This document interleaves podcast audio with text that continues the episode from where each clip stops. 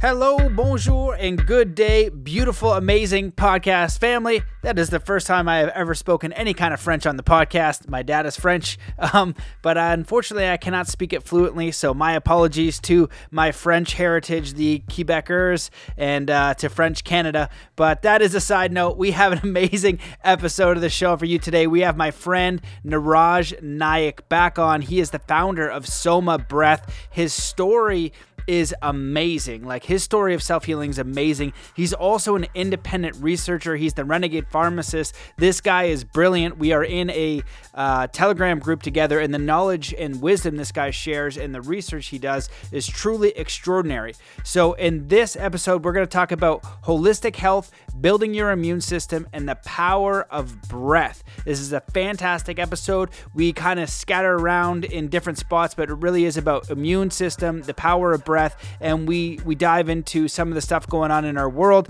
and how we can um, basically be aware of what's going on, how we can do some great research, and take a look at some alternative views to what's happening. Because, like I said, Niraj is incredibly knowledgeable in in many areas. Um, if you like this show and you want to support, please share it on Instagram, share it on Facebook, share it wherever. Sign up for the email list because censorship is a real thing. And if you want uh, a free lucid dreaming, a guide to lucid dreaming ebook and, and also a guided meditation, go to mattbelair.com forward slash lucid dreaming and you'll find that there if you go to the website. Also you can become a patron. Thank you so much to all my patrons. You're amazing. I very much appreciate you you guys. Um, keep the show alive and i want to thank lisa furman so much for contributing and becoming a patron. Uh, that it means a lot and thank you very much for those of you guys who want to go a step further and you want to learn a step by step master system for overcoming self sabotage, limiting dialogue, all the uh, negativity in between your ears, you want to strengthen your connection with spirit and design and live the life of your dreams, check out the absolutely superb Soul Compass course that is free when you join the Academy. I made that course first, and it's because Everybody was asking me very similar questions. It's questions that I'm very curious about. How do we live a life of passion, of meaning, of fulfillment, of value? And what that course is, is 21 lessons that distill all of that wisdom and knowledge from my own research and also about 400 podcasts of asking amazing spiritual teachers, conscious leaders, and health professionals those exact same questions. So that's free in the Academy. You also get exclusive content from guests uh, guided meditations, brainwave entrainment, and cool stuff all the time. So, uh, would love to see you in the academy. And if you go to mattbelair.com, you'll see a link to the academy. And you can also go to bit.ly forward slash mind, body, spirit 21 for a direct link to the academy and the course.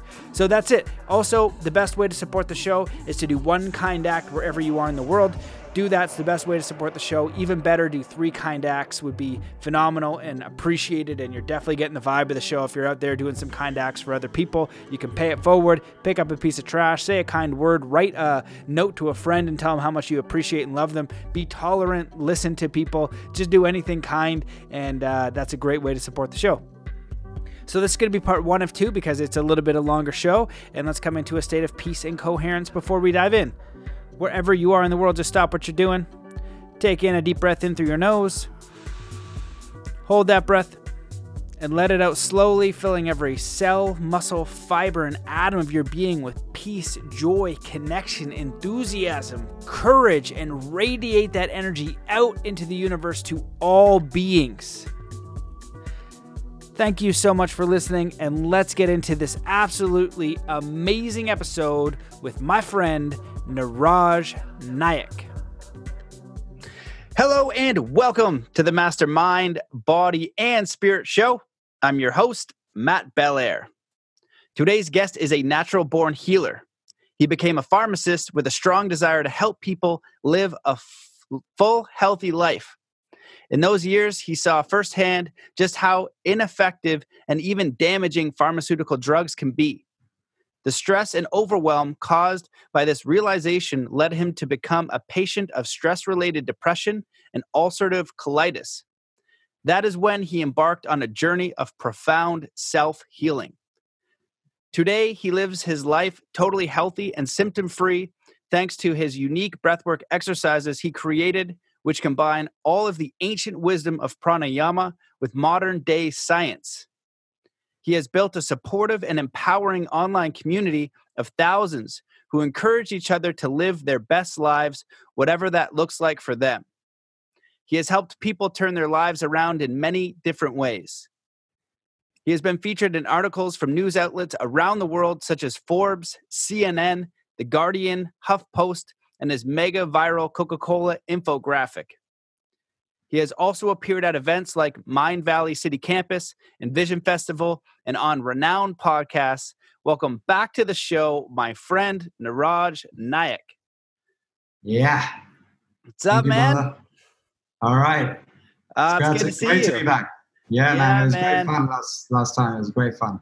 Oh, absolutely, dude. I, uh, you know, so I'll, I'll tell you right away. It's kind of funny because I had a comment on there. You know, you talked about your healing on our last uh, episode, and we've we've been friends ever since. Uh, your story is extraordinary, and how uh, messed up you were was really bad. And somebody comment in the in the YouTube comments are like, Matt, how come you're laughing? Because you're describing yourself in just a horrendous uh thing and you're describing and i'm kind of like laughing and they're like why are you laughing i was like I don't know. I was like, it just sounds so terrible. He's okay now, but I'm just imagining, you know, like just the worst of the worst. And, and yeah, it's like he's okay now, but holy crap, man, you were in a rough, rough place. And I think it was the shooting blood forty times a day that probably made you laugh. oh, yeah, it was so awful, man. And if you can come back from something like that, and you know now you're symptom free uh, you went down the traditional let's say medical path or the western path of you know this is the way that we understand healing and health and all of a sudden you're in a position where you need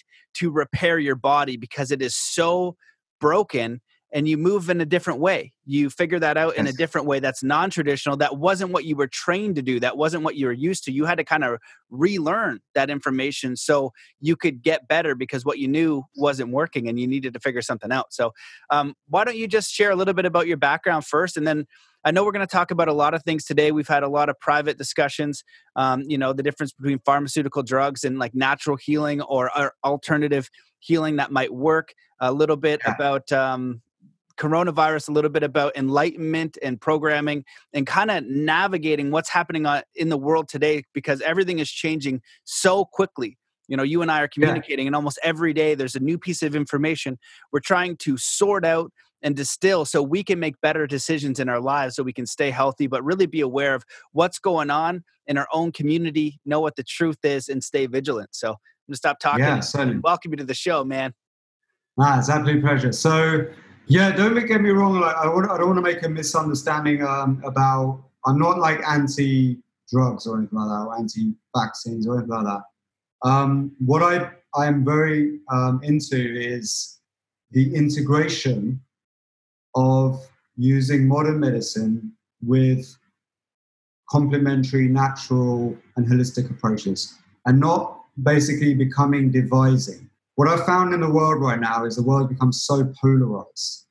And I want to bring peace to all industries, okay? Because I think everything has a place. So I'm, I, I'm a pharmacist. I worked in community pharmacy and I went down uh, the route of Ayurvedic treatment for my, my, my condition. I had ulcerative colitis.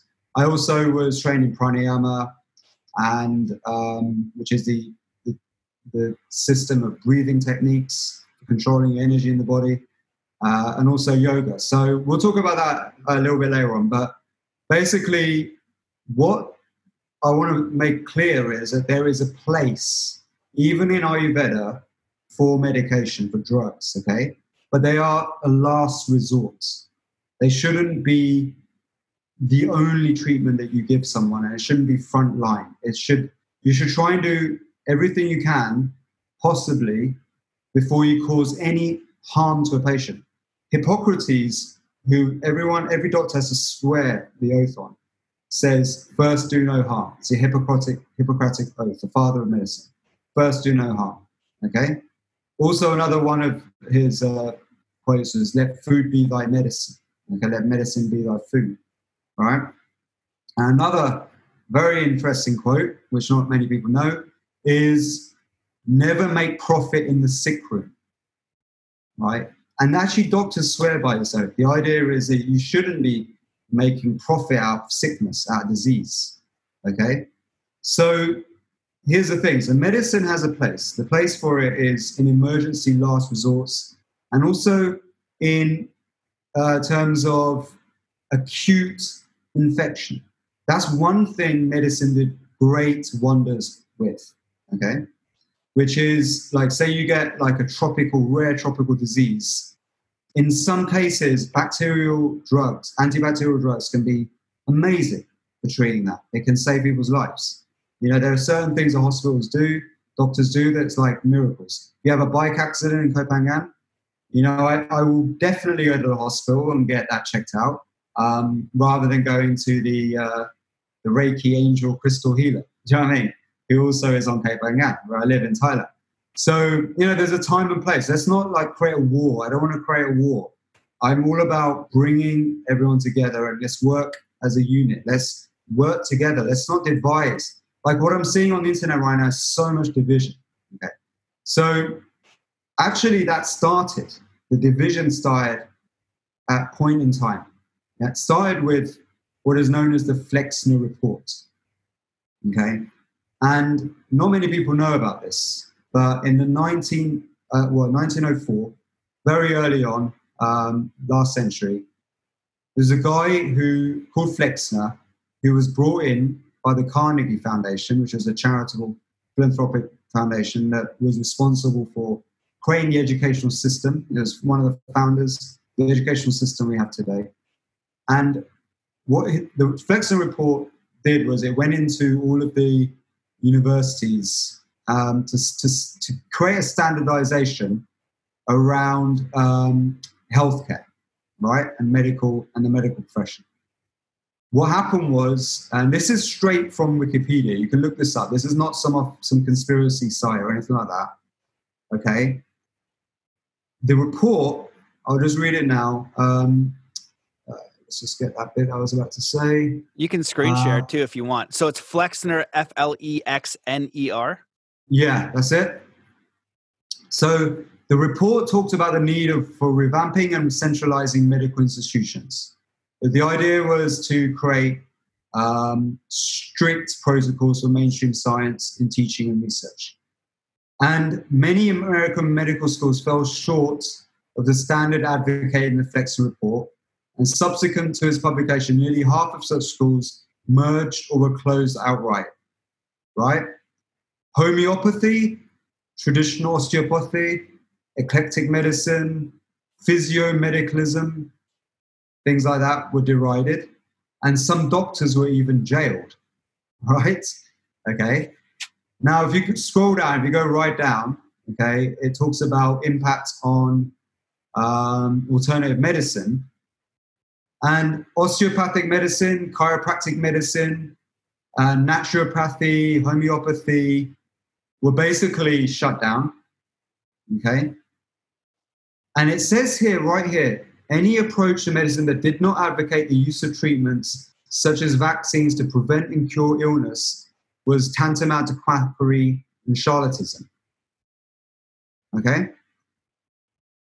So a few schools resisted, but eventually most complied with the report or shut down, complied with the report, shut down their doors. All right. So this is when the first division happened. The first war happened between institution versus independent medical doctors. To the point where medicine started to become standardized, education became standardized, and then a system was brought in which ruled out anything that wasn't towards uh, you know vaccines to prevent and cure illness and other pharmaceutical drugs and things like that. I'm not going to go too into this. You know, I don't want to. This is not conspiracy theory. This is just history, right? And also, um, if you want to really read a book about that goes into the history of of pharmacy, pharmacy, then read Pharmageddon. Okay, it's a book by um, check it out. It's an English uh, psychiatrist. I forget his name. Um, David Healy. very famous doctor, David Healy, talks all about it. Okay, he goes into this much more. He's way more qualified to speak on his subject. Also, India's one of India's top doctors, Dr. B.M. Hegde, much more qualified than me. He's like the award winner of the highest accolades in medical science in India. What's his and name? He has Can you spell Dr. it? B.M. Hegde, H E G D E. He's an amazing doctor, cardiac surgeon, extremely um, influential and, and very inspirational in India. So, Well, I want to jump in real quick, just Yeah. because um, you know you're you're sharing this information, and a lot of the stuff, um, you know, because when this was first happening, uh, you know, I was asking you and you know some questions, and you were sending me a lot of reports. Um, you know, I'll say, you know, you're an amazing researcher. You understand how to read the literature. You understand how to dive deep. Um, when I had Dr. Kaufman on, Dr. Andy Kaufman, who's going to be on London Real today, so yeah, man. Um, Kelly Brogan, Dr. Kelly Brogan, Dr. Bear Lando on um, what what Dr. Andy kaufman was saying was that if you read the reports, right, of, of what they say in medical school, and you got to go back to kind of, you know, hear his own words, but the title might be misleading for what the actual report, if you go all the way down the report says, it won't mean what it says and that's a, something that they use in law right? Law when i you know i went to school for law and security and all i basically learned was like oh this isn't straightforward. This is kind of like a system that you know manip- manipulates you a little bit because you don't understand what you're even saying.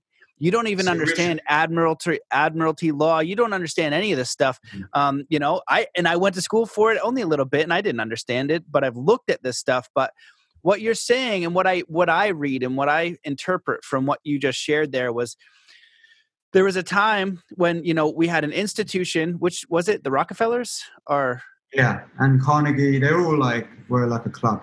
Okay, yeah. So you know they they want to standardize things, and then the word that you used there was uh, it it it made anything natural uh, quackery and charlatanism, and we're seeing that right now. Um, and if you if you if you say something that goes against what the media might say, it, which is you know it's owned by six companies, we know that you can find that out.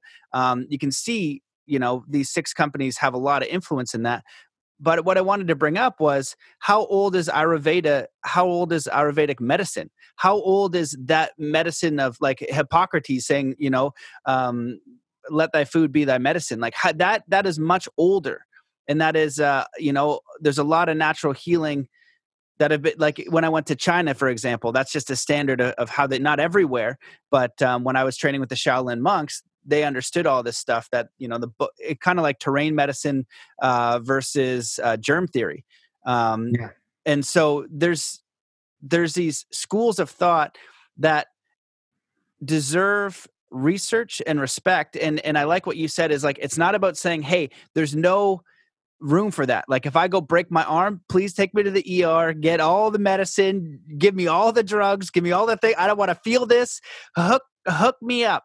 Um, but when we're looking at other things like you know your ulcerative colitis we're looking at um, all these other diseases from stress related from you know all that other stuff. You got to look at like what is the what is the person doing? Even cancer you know i've had a lot of guests on that have um, made full recoveries from having cancer. And you know what all of them say one of those fundamentals are? They decreased stress in their life. That was a big thing. They started to focus on more what they what they liked um, what they enjoyed. They changed their diet. They had exercise and they had a mindfulness practice all Yes. of those things encompass that because if Yeah. you're going around super stressed out you have a super terrible diet like one of the doctors i had uh, dr diva nagula was on and this is a great example of what i think um, you're sharing in a way dr diva nagula was just on my podcast uh, he thought he was healthy i wasn't uh, eating terrible food super stressed out working hard gets diagnosed with cancer when he goes to uh, another doctor for treatment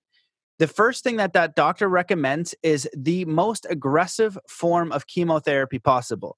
It doesn't mean Wow. that maybe that doctor felt like maybe he thought that was the best thing. He got two other recommendations. Two other doctors said you don't need that. Um, that's not where you are right now. There might come a time where you need that. You don't need that right now. You can go another route.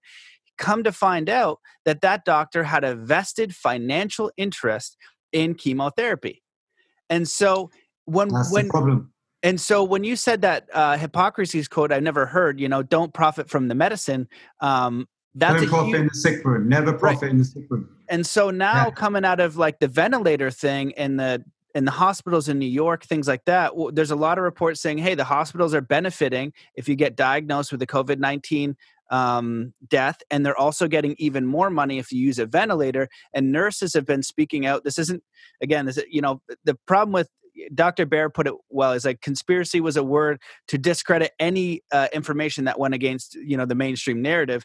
But these nurses are speaking out, saying people are dying because you don't want to always do the ventilator. That's the ventilator is good when it's when it's needed, but if you use it too quickly, um, it's actually can cause harm and that's what they're experiencing in new york right now as a part of everything going on and they're speaking out at their own risk. They're speaking out and saying hey you know this is our own risk. So i just wanted to bring all that to light because um, i know in your world you're respected for what you do and what you know but if you even in your own network share something that is um, not against the uh, is against the mainstream, you're actually directly attacked. You're a lot more uh, influential than me. You're oh, a lot more accredited than me. I'm just a bearded fool who interviews smart people. I can say whatever I want.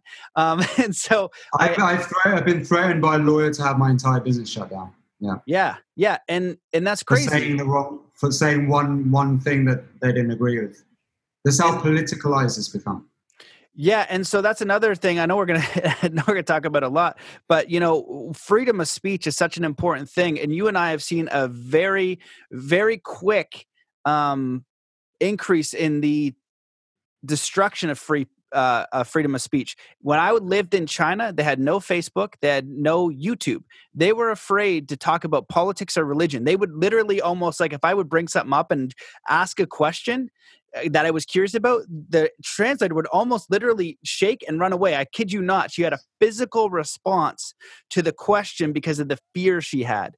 So right now we're having you know facebook fact check is a thing um, like your business uh, dr kelly brogan was on she got hit with you know the new algorithms of youtube and google basically shut down you had yeah. that experience i had yeah. that experience joe uh, from collective evolution had that experience and if i look at all of you guys as individuals and your characters you're good people trying to figure out what's going on and kelly brogan kind of said on the podcast she's like you know when i was recommending all these pharmaceutical drugs um, and things for psychiatric patients I was the same person I was now, and I wanted to help them.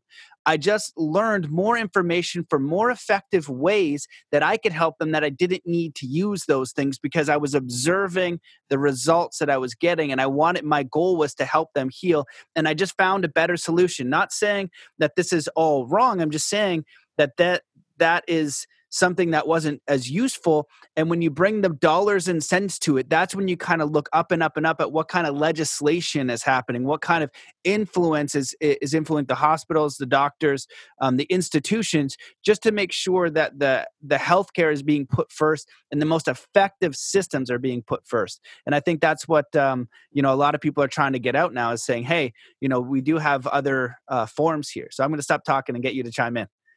Yeah, no, no, you're, you're, you're totally spot on. Yeah. Um, so that's the problem that we've got is the, the, the, basically the witch hunt on anything that doesn't fit um, the one-sided approach of using a medicine, medication, or surgery, expensive like stuff, stuff that costs a lot of money that has patents you know, it's a business, man. Like it's a business. People want to make money. Unfortunately, that's the world we live in, where there is profit being made in the sick room.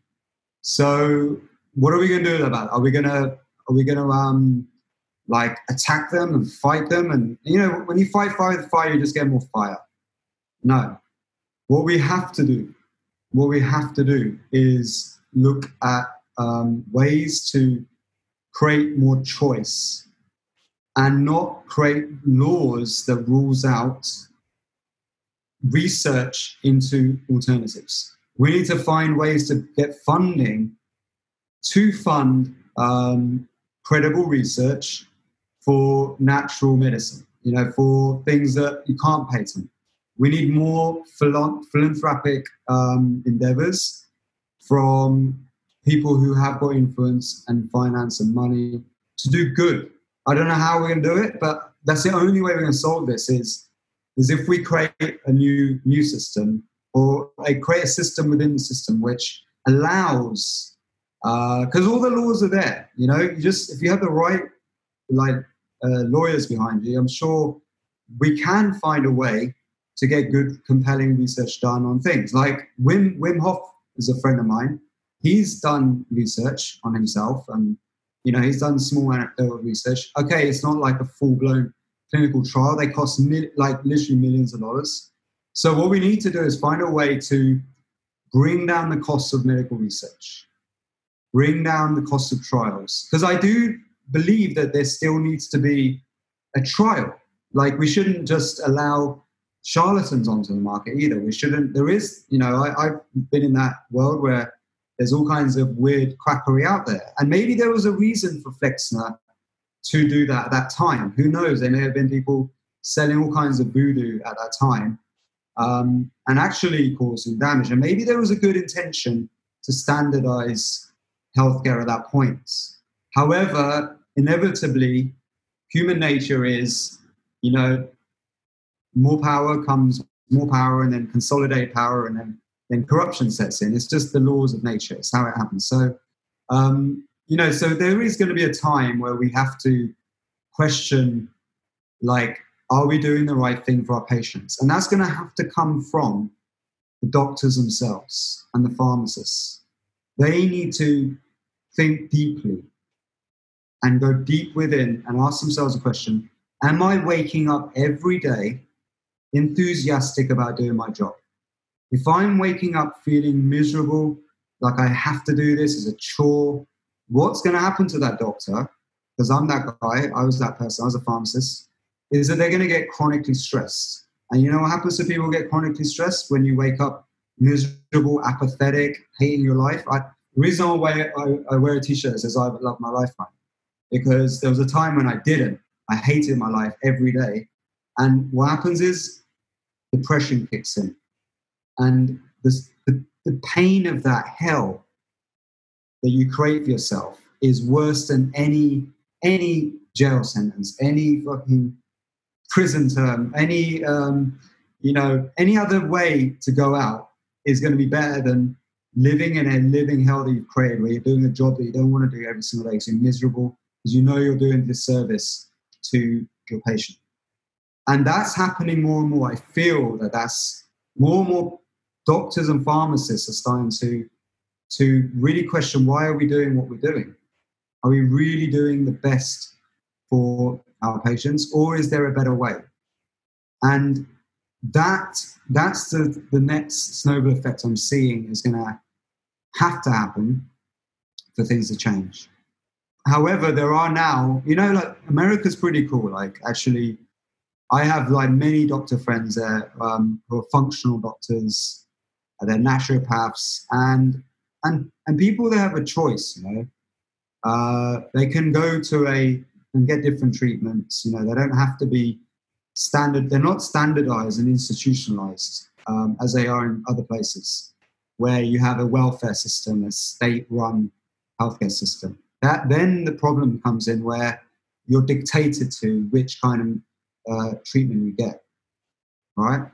So what's happening more and more, I think, is more and more anecdotal research is coming out, more and more evidence coming out from these lifestyle treatments, alternatives like Ayurveda. There's many, there's a worldwide thing now. There's hospitals all over the world doing independent studies. And I think we're going through that period where um, we're going to evolve.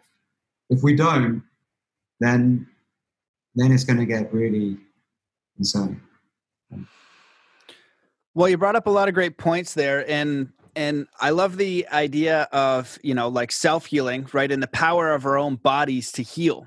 And what I've noticed from the coronavirus, and I don't know if you, I, I've I ha- had a couple articles come up, but I want to find a more um, grounded and updated source. But it found that in the one anyway, that it was 99% plus of the people that had died had other illnesses. So they had like, you know, they had cancer or they had uh, depleted immune system or whatever it was. There was all these other things. And then the coronavirus kind of finished them off, right? And so then it was a coronavirus death.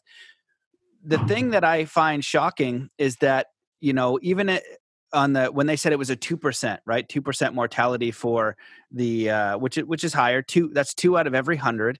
Um, and again, you're probably going to be old. You know, it was eighty plus was the more uh, vulnerable age, um, and and usually there was other factors what I find shocking is that really young and healthy people are worried. And we just showed, you know, I was like, you know, okay, yeah, you want to be cautious if you want to do the six foot thing, if you want to do all that, that's totally fine. I don't have a problem with that. Um, I have a problem with taking away freedom of speech and censorship, which I see happening very rapidly. I have a problem with the talk of forced vaccinations, which is happening openly. And you can look at it and you can, why is Bill Gates, you know, the front and center, whatever you believe about him, just look at what he's saying.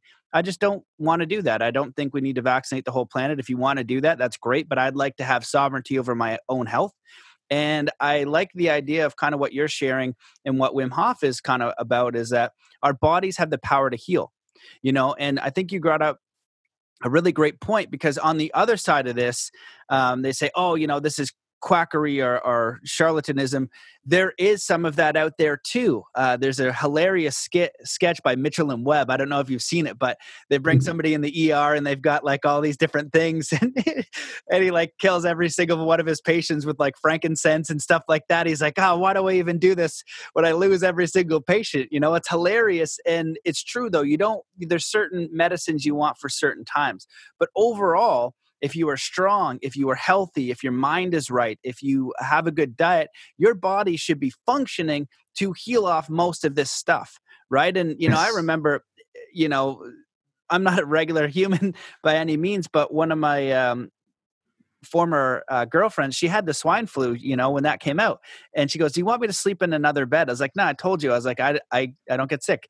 And uh, so I ended up giving her like a big kiss and you know just was in the bed and she was really ill for a while but it's my belief system not that i i can't get sick of, of course i can but in 12 13 years i've been ill a few times because i started to understand the psychology i started to understand self-healing i started to understand all of these other uh, elements of using consciousness and positive thinking and all that kind of stuff which seems so far out there but it actually works when you begin to use it and you have a meditation practice you have these other things. It doesn't make it guaranteed but it increases the likelihood very much. And I'll give you one example. Um, I was on the chairlift in in New Zealand when I was running snowboard camps, and somebody was on the chairlift with me. He's a very good snowboard instructor, and he says, "Hey, man, I'm getting sick. Uh, you might want to, you know, watch out." I was like, "No, it's all right, man. I'm like, I'm pretty good with uh, that kind of stuff." I was like, you know, rather than say I'm getting sick, just say I'm completely healthy, and start to visualize that and change your internal dialogue. Because I'll wake up with a, with a sore throat sometimes, but I'll just say I'm perfectly healthy. I do the exact same thing and I kind of command my body. Well, the next yeah. day he comes back and he goes, Hey, man, he goes, I'm not all completely better, but I thought I was going to be sick for a week and uh, now I'm about better. And the next day he goes, I'm better.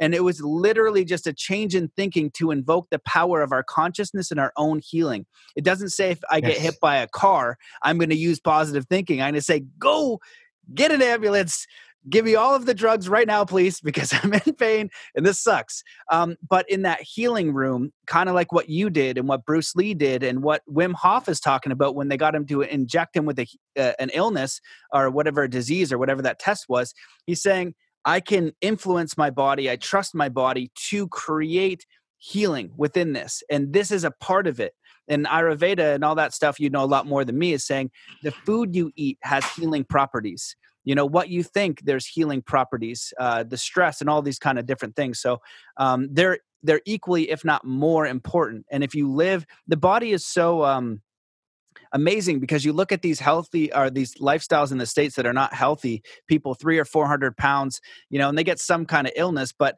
they're eating the worst food that's not even food so much sugar so much this other stuff but they're still living and their body's still adaptable. What happens if you switch it to the other side and you start eating you know things that are that are good for you? I had uh, dr henry morse on and he has had fantastic results with people with really severe illnesses sometimes massive tumors and the first thing he goes to is food and i say i asked him a question i said what if they're like basically just about to die what do yeah. you give them and he goes 40 days of grapes I was like, that's it. He's like, yep, that's it. 40 days of grapes.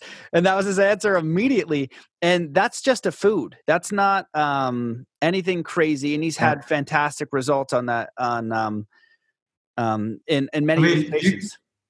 You, if you go to like the um, now infamous WHO website and you look at what they say about sanitation and health, hygiene and health, they tell you themselves how much of an impact food, nutrition, sanitation, and uh, hygiene has on diseases and health. Like incredible. You can just if you just type in like um, sanitation, like just literally having clean water, right?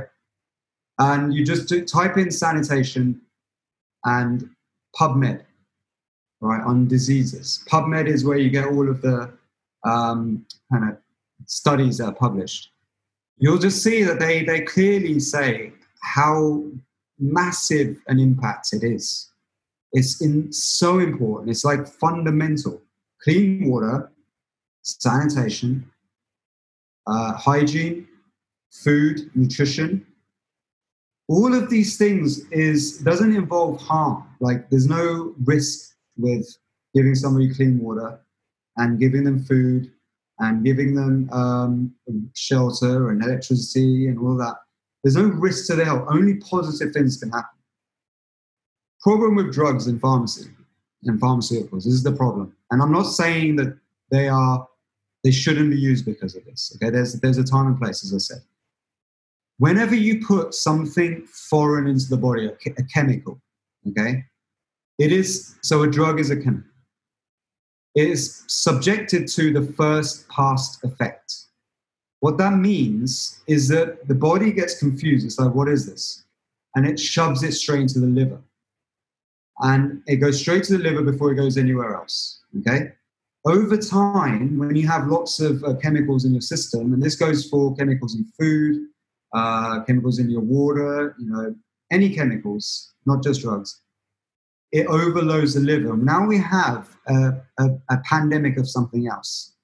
It's called non um, alcoholic cirrhosis of the liver.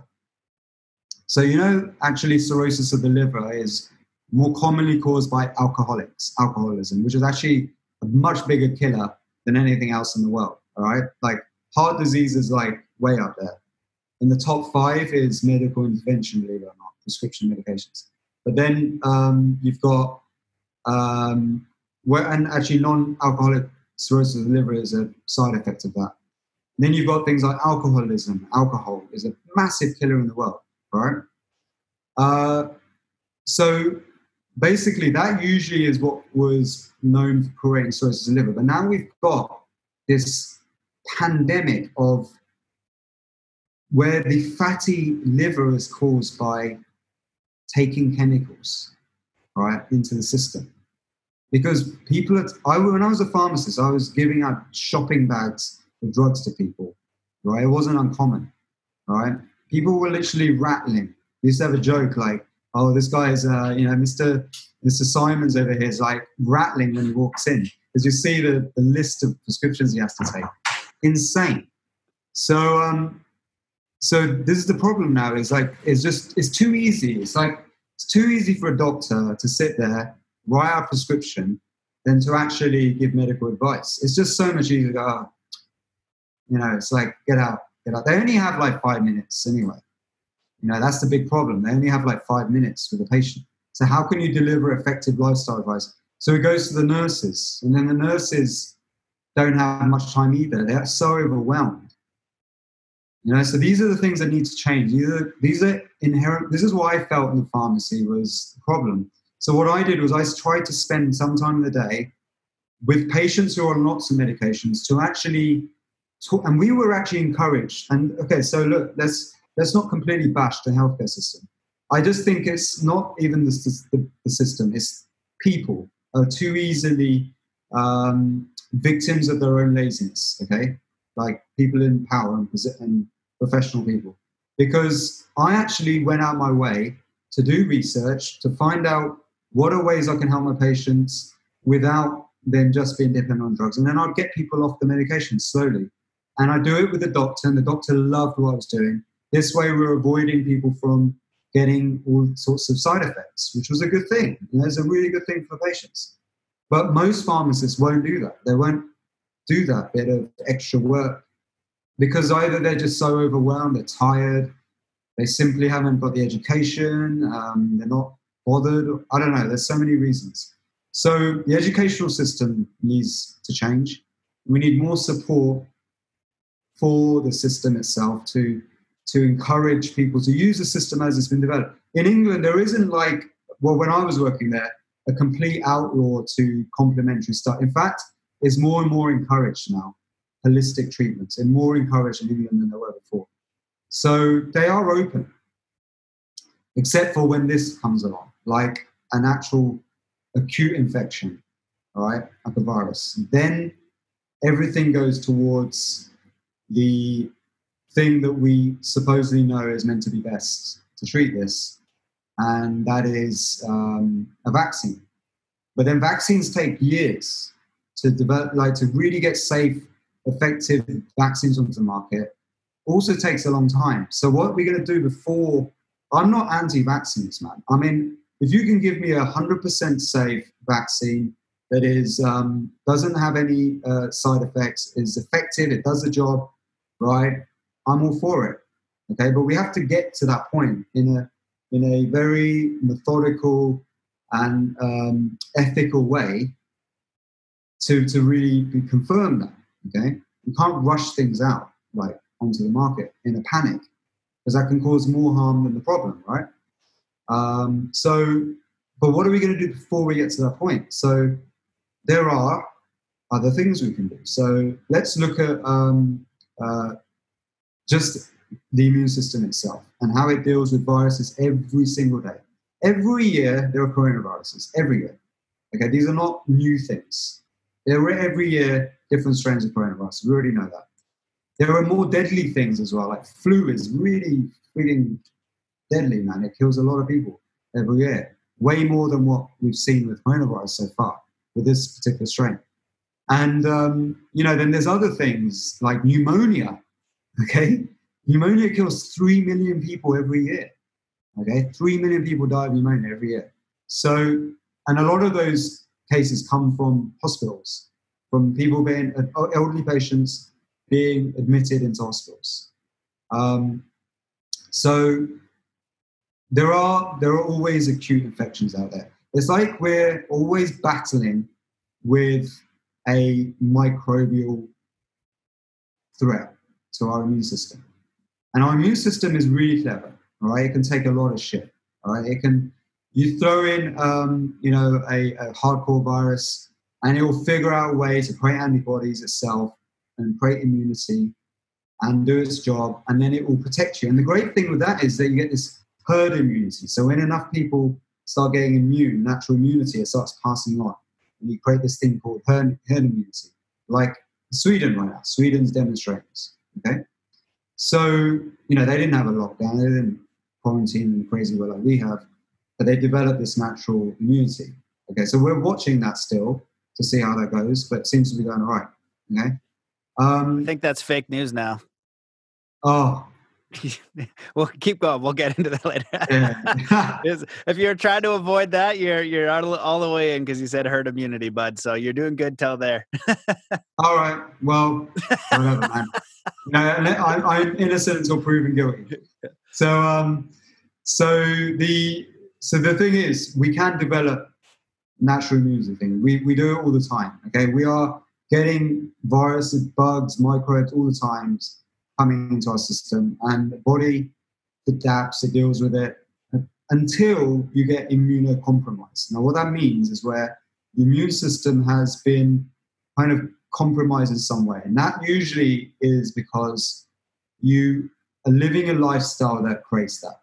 Okay, so some people are born with immunodeficiency, so they're born with it. They have some genetic issue. They, they were born in a in a in a challenging circumstance. They have some birth trauma that developed that. So there's there's all these other reasons, okay. But for most people, generally, if your immune system goes down, okay, most people can observe this.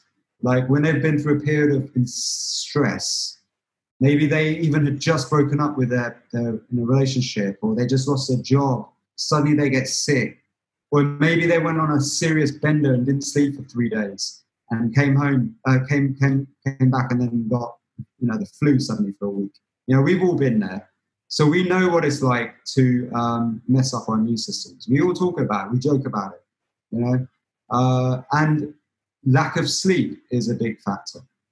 Not eating the right foods, drinking a lot of alcohol, um, prescription medications can affect your immune system. Side effects of them. You know, they have to put that on the packets. You know, um, uh, smoking, not excessive smoking. You know, all of that kind of stuff affects your immune system. So, but actually, your immune system is designed to protect you, and we can handle a lot of stuff. And when we're younger, we tend to get sick for a bit. Uh, we get sick more often. You notice that babies, they have fevers more often. They um, get sick more often. You've got a child right now, right? Well, do you notice they get flus or, or feverish? Not yet. She's only uh, eight months. Oh, she's eight months. Okay, so yeah, in the next few months, you might start getting fevers and stuff. Like we have a little baby we're looking after here with uh, my business partner Gary, and he gets crazy fevers sometimes, um, much more often than we do.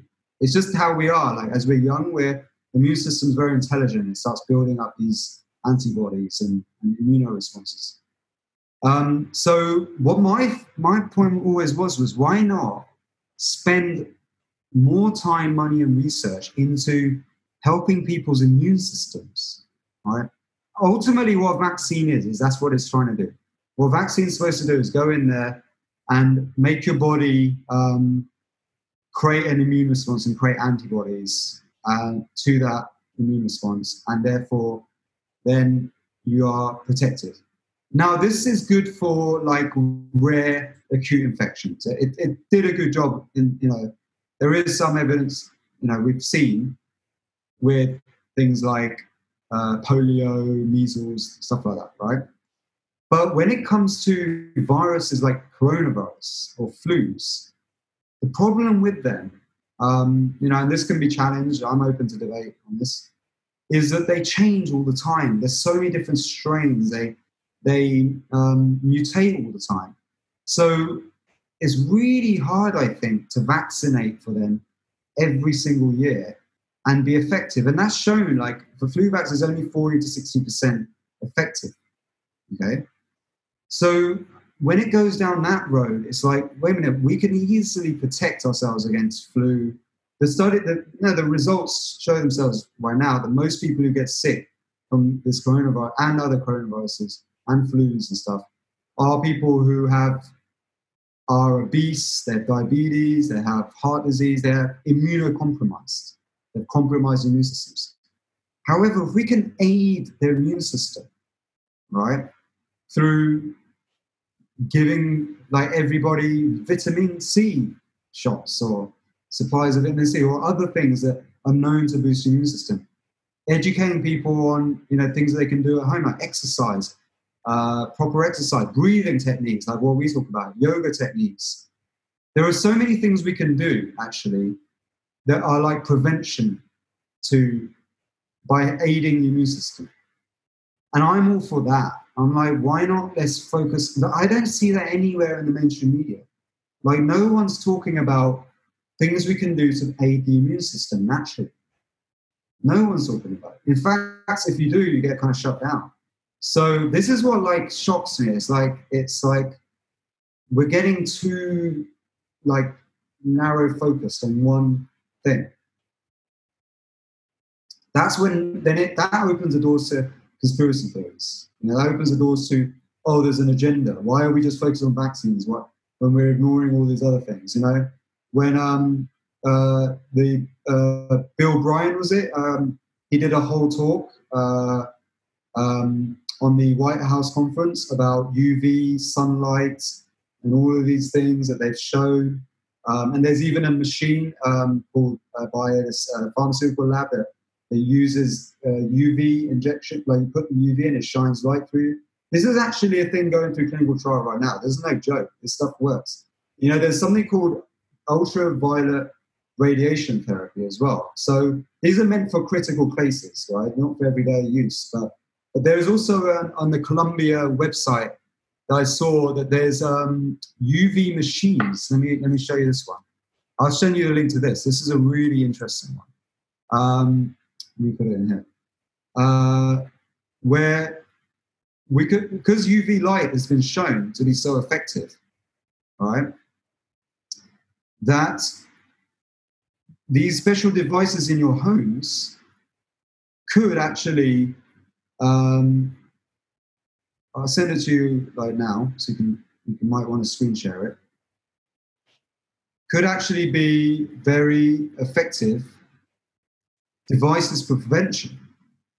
So what it, what's what's going on here, which is really cool, is that because of all of this, and people are now starting to question reality a bit more, and the and the status quo, is that there is already all this research out there that's starting to rise to the surface um, based on sound, solid scientific. We're not talking about putting crystals in a room and praying to uh, Ganesha or anything like that. No, we're talking about real credible things like like sunlight has been shown.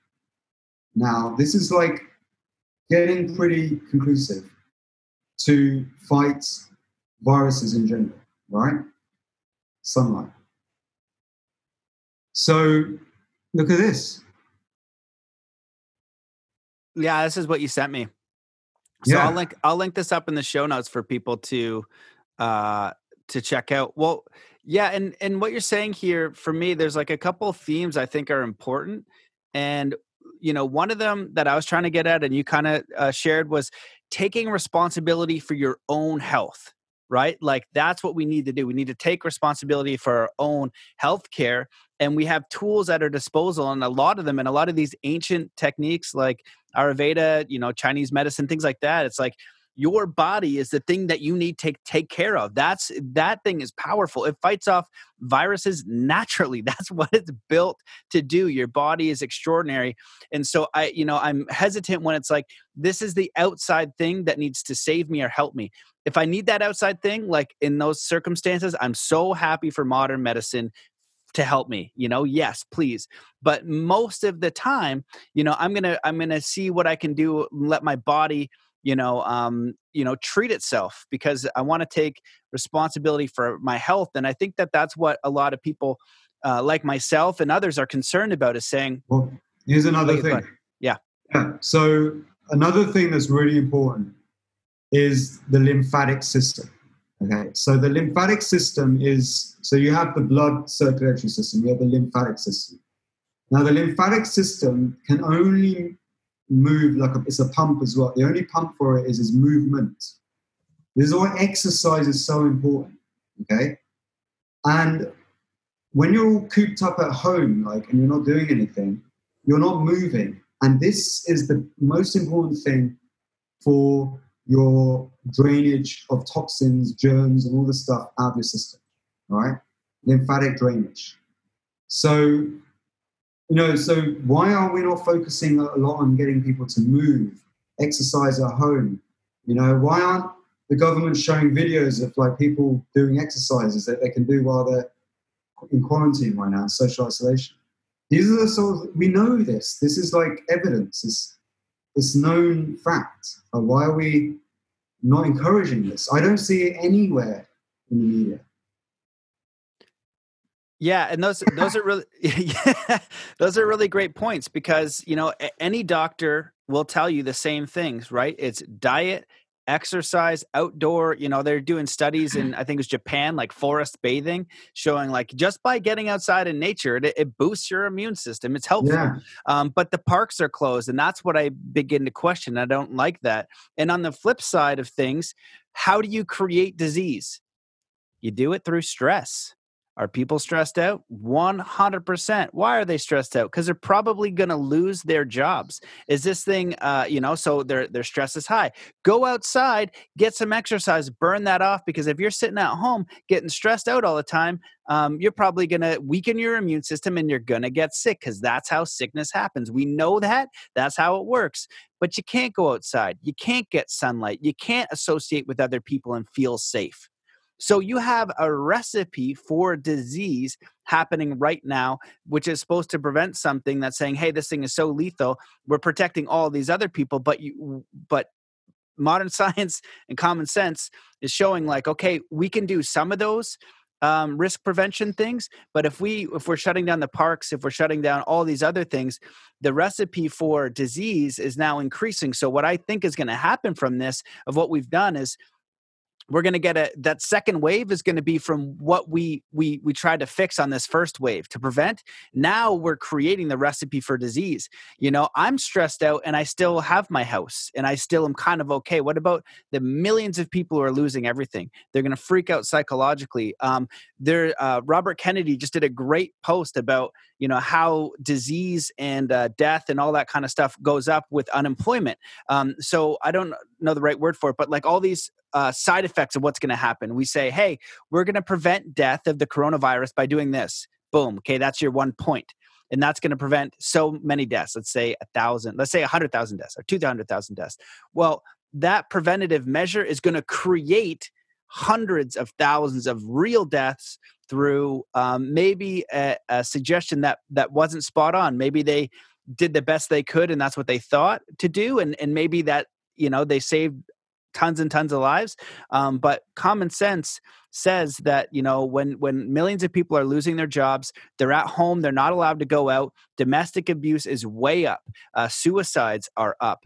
All these other um, diseases that are going to come from that are because of how we're designing this first one and you know sweden didn't shut down um, and some people are saying there's mixed information there but you know is and it's hard to say in hindsight when you're looking at it and it's not to knock what they're doing but when i'm looking at like freedom of speech you know getting attacked really vigorously i start to question things again.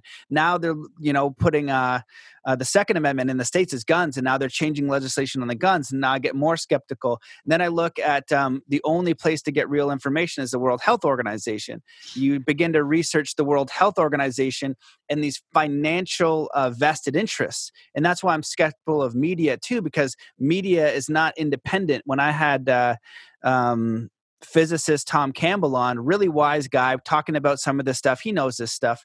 Um, he just said, you know, uh, media used to be the fourth estate, keeping everybody honest. You know what I mean? Doing proper independent research. But when you speak out, you know, like a doctor, for example, Andy Kaufman lost his job immediately for speaking out on some of the information that um, he had and uh, you know they said it was for something else but he's like i kind of know what that was for. And so if your whole livelihood is on the line and you're seeing something that like isn't quite right and you have a family now that i have a daughter that's hard. I can do that as an independent person right and and be like yeah i'm just going to take on the system and say what i'm you know what i what my my truth is and that could be completely wrong. You know they're saying that those two doctors from california are you know misinformation. Um, we talked a little bit about that but why would they do that? And if you look at their presentation they're using public information that anybody can access and then doing the math on that and they're just presenting their findings not saying it means this and that and then you know the media is kind of attacking them and so when it's so pushed to one side you know yeah. it's it's that's what we're seeing it's so pushed to one side with this polarization and it's taking all the accountability off the person and again even if it's 2% who are those 2% they're immunocompromised. They're uh, having really terrible lifestyles you know all of those different things. But if they're saying you know what? Uh, like i love what you said you know you need to get out and exercise because we know that that boosts your immune system. Hey you know niraj from soma is going to show you a breath work that is you know helps to boost the immune system and get you into uh you know is it sympathetic versus parasympathetic i always get them mixed it just it just you know? makes you feel awesome yeah, it makes you feel awesome, right? You know, it works, right? And we have yeah. a ton of you have a ton of data from doing this for years of yeah. people having transformation. This isn't you know crap that doesn't work it absolutely works and it and, and it works with common sense. Having you know dr edith ubuntu chan on and, and her her book um, super wellness all those simple things breath air sunlight diet all of these simple things and it's not what's being shown it's saying you know this complete other narrative that's forgetting all of this stuff that is common yeah. sense to people who feel empowered. They feel their their immune system strong. They've gone through something like you have right where your body was completely ruined and you figured out how to um, you know empower it. And just like as a question like are you worried like personally about the coronavirus? Let's say if you got it right? Um, would, you, would that worry you? Would you think that you're going to die? Well you know what? Like Wim Hof, um, the other day I saw he um, he said like you should in- he would he would happily be injected with the coronavirus, make antibodies, and ship his antibodies to every single person. Oh, uh, did he say that? That's freaking awesome. Yeah, I would do that too. Um, I've been telling yeah, that to my friends. I was like, I'll go, I'll go into any of those things, um, you know, with everybody having it because I have a trust in my own body. Not, it's because I'm looking at the information, and as scary as it is, none of that has any bearing on on my body and what my body's capable of doing because my immune system is very strong and I understand healing, I understand diet, I understand all of these things. So I don't have a fear of it because I'm doing all those other things. It's it would be some sort of crazy thing that would take me out, but there's no they're not putting out a lot of evidence that says, you know, healthy people that have strong immune systems really need to be aware of this because, you know, you're going to you're going to die. And if you look at all the uh, they actually stopped testing. I just saw recently for the flu, I think, just a, or a regular cold. They stopped testing now, and so there's just all these really uh, things that are very interesting that we're lo- we're looking at out there for how they're measuring this, how the the narrative is moving forward.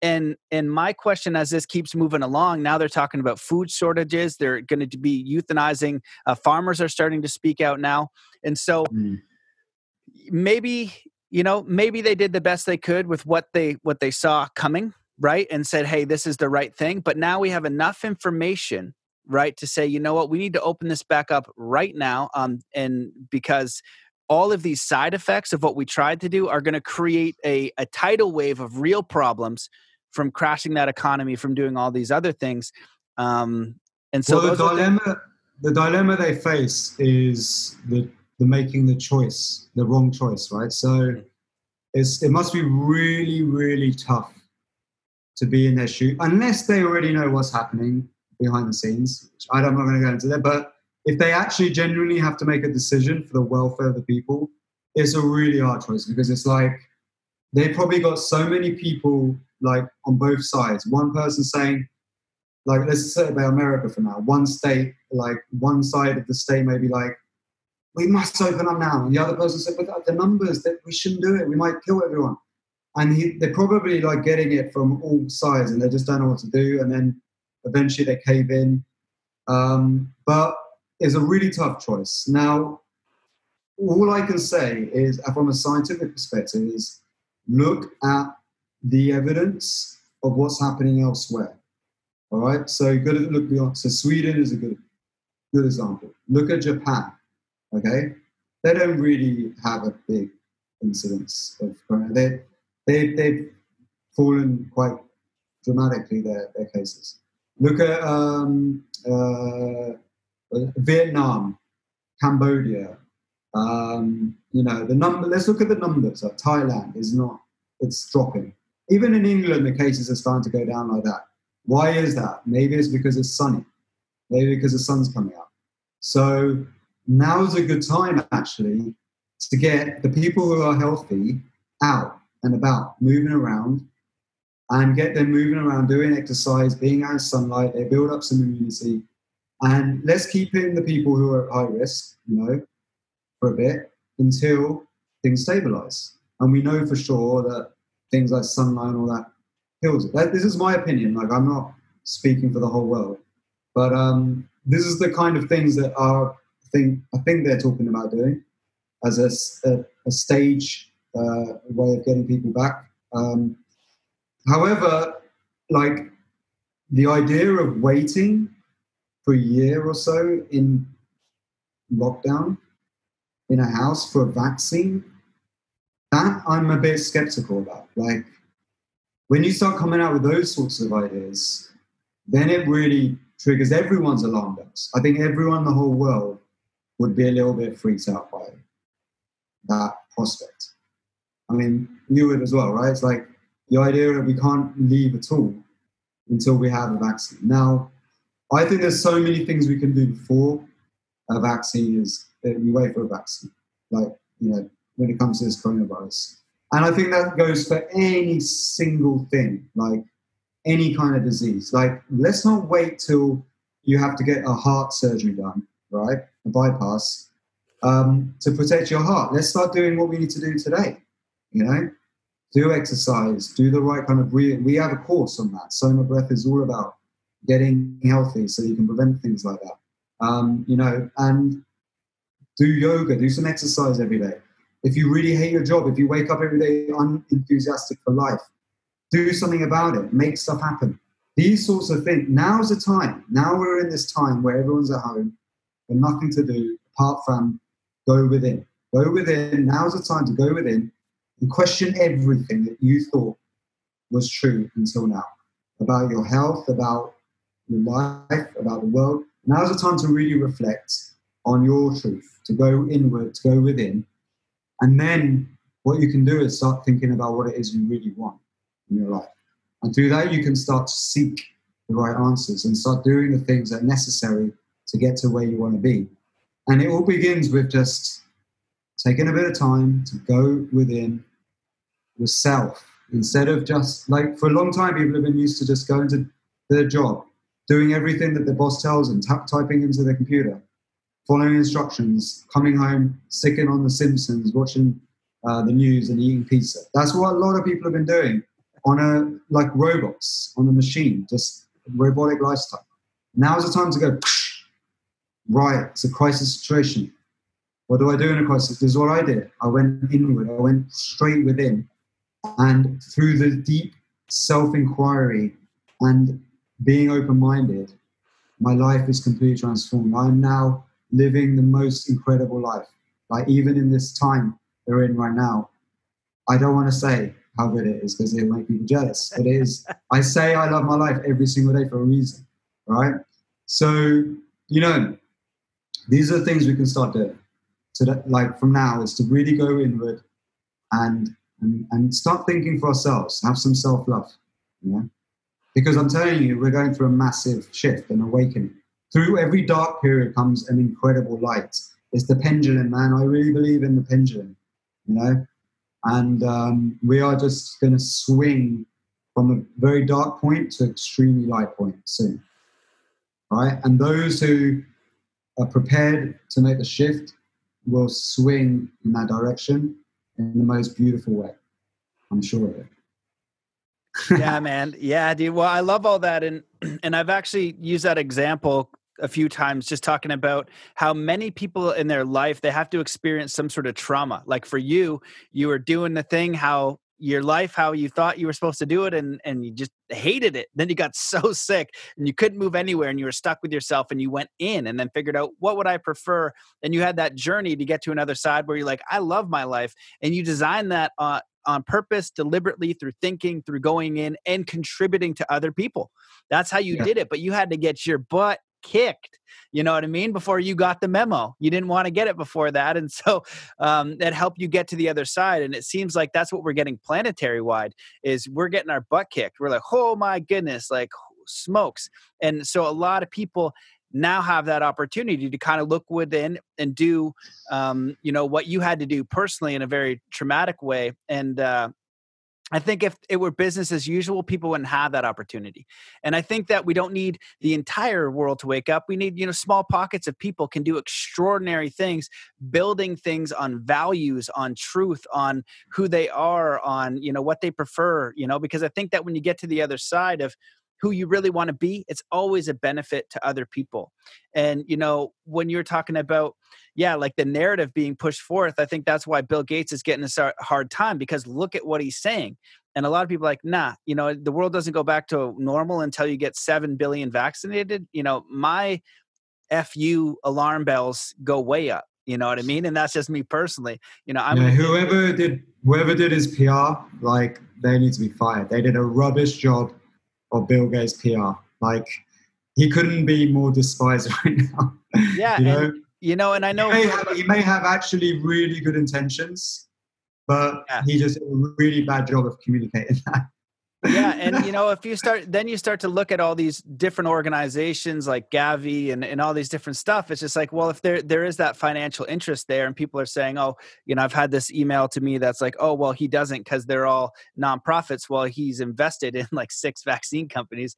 And so maybe they are uh, for positive means um, but also does this you know if even the it's just kind of backtracking now but if you look at the flu vaccine it didn't va- it didn't eliminate the flu You know what I mean? Mm-hmm. And so it just doesn't it, it doesn't make enough sense if you look into it and you do your own friggin' research. It mm. does not make enough sense that the world goes back to normal when everybody's vaccine. Like it, you know, I was like, no, you're not taking away my my liberty. You're not taking. You're not telling me um, how I'm going to control my own friggin' body and how I navigate in this world. You know what I mean? Or what I can and can't say. If I want to say F yeah. you with a cherry on top, I can say that. You know what I mean? That is freedom of speech. And so. But, but there's, there's one thing which I've never been able to get a good answer from um, anyone. Maybe you can do it for me. But it's if you get, if you have a vaccine that's um, effective, right? And you, you get vaccinated, right? Surely then it doesn't matter if somebody else isn't vaccinated because you're vaccinated, so you're protected. So why do you care if somebody else isn't vaccinated? Why should it be mandatory? This is the bit I can't understand. Still, somebody needs to give you a, a, really good answer to that question. It's like, you know, am I completely stupid here? Like, wait, you're, I'm, I've got this vaccine. That means that's it. I'm never going to get this disease. So what does it matter if you're not vaccinated? Why am I worried if you're not vaccinated? What you've chosen not to do it? Fine. But I've chosen to do it. That means I'm not going to get the disease. Why does it matter if you don't? Is there a reason why we need to be forced to do it? Yeah. with that logic, am I am I am I completely wrong? I don't know. Yeah, and that's the whole thing is like that's a common sense question and that's why when I look, you know, for me what I started to look eh, like as a young person, I didn't understand how we had war. Um, I didn't understand why we had famine and starvation. You know, we look at the numbers now, and I bring this up often as well. We've got nine, I think it's 8,000 people a day die of hunger related illnesses, 9 million a year. Uh, every year documented. Nobody's said anything about that. How many is the coronavirus taken out? Not even like mm-hmm. percentage wise, 1% of that, 2%, not even probably half a percent, but we haven't cared because it hasn't affected us. You know, if we're a global humanity, why is that not a problem? That seems like a much bigger problem to me you know, mm. just it's it's it's a lot bigger. And then yeah, you salvation's a big problem. You know, then we've got common sense. If you have the vaccine, you're wearing the armor. You don't need to worry about having it because guess what? I trust my body. Uh, that's what I want to do. And and if it comes to the point where my body is not cooperating, I need help. I'll go get medical help, uh, but not until yeah. I absolutely need it. Thank you, medicine. Thank you, modern medicine. I appreciate you. There you have it, ladies and gentlemen, the absolutely amazing Niraj Naik, my homie. This guy is incredibly knowledgeable in many different fields. And like I said, uh, we're in a group together where he shares a lot of his research and insights. He's very well connected to a lot of people in a lot of different spaces, very, very humble, and just really interested in human capabilities, consciousness, and the world of healing. So, an amazing guy. If you want to check out the uh, Soma course, you can go to bit.ly forward slash Soma Zen. That's S O M A Z E N. And uh, check out his courses and all the stuff he's doing over there. Uh, the Soma Breathwork course is amazing. I've done it, I love it. Um, meditations are super cool, so check them out. Um, if you want to support the show, please share it everywhere that you can. Uh, sign up for the email list because censorship is real. And uh, if you want to stay connected, that would be the very best way to do so. Um, I think that that wraps it up. Uh, become an Academy member if you want. Be great to see you in there. Check out Soul Compass. Become a patron if you want. That'd be awesome too. Leave a review in iTunes. That would be spectacular if you take a moment to do that. All of that's incredibly helpful. And I'm just sending you all of my love, peace, good vibes, uh, courage, positive, everything your way. Um, so let's come into a state of peace and coherence before we wrap up this part one. Wherever you are in the world, just stop what you're doing Take in a deep breath in through your nose. Hold that breath. and let it out slowly, filling every cell, muscle, and fiber of your being with peace, joy, inspiration, courage, connection, and ready to take on the rest of the day. So, thank you so much for listening, and we'll see you in the next episode.